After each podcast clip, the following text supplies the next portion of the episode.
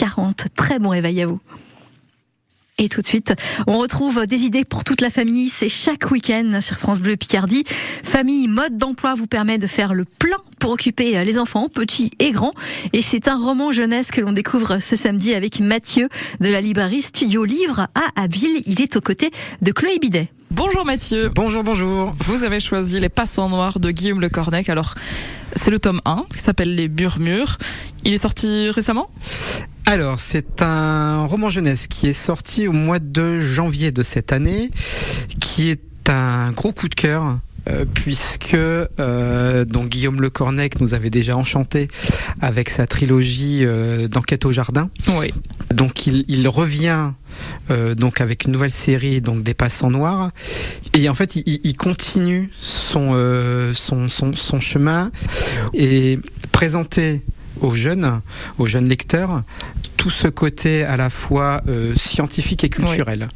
Donc on l'avait vu donc avec les enquêtes au jardin autour de la botanique, et là euh, il revient avec une autre thématique qui est la thématique de l'art puisque nos deux euh, nos deux héros donc l'histoire se passe se passe à Lyon. Donc nos deux héros Enzo et Manon qui en fait vont tous les deux être frappés par un syndrome qui existe vraiment qu'on appelle le syndrome de Stendhal.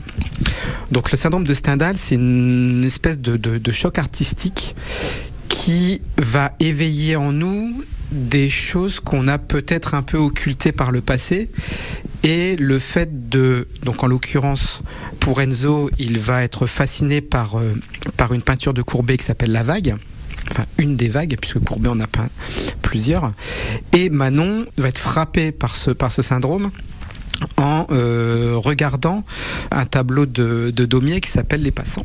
Et donc tous les deux ont un, passif. Donc Enzo voilà, son, père n'est plus là. il faisait du trafic d'œuvres d'art, donc il a été arrêté. Euh, il était en lien avec la mafia. Manon, elle, est une, fille euh, issue d'une famille extrêmement riche. il s'est passé des choses au sein de cette famille et le fait d'être frappé par ce syndrome, par ce choc artistique, va éveiller en eux quelque chose qu'ils ont oublié.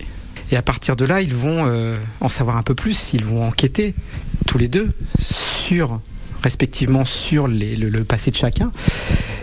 Et en général, quand on, on fouille, quand on fouine un petit peu et quand on essaie de faire euh, la lumière sur, sur ces choses passées, bah, si on met le doigt sur des choses qui qu'on veut absolument garder secrètes, ça peut les mettre en danger. Vivons la suite. Ben, la, suite. alors, je, je, croise les doigts, mais euh, pour en avoir discuté avec lui, a priori, le tome 2 sortira au mois d'octobre. Ah oui, ça va être assez rapide quand même.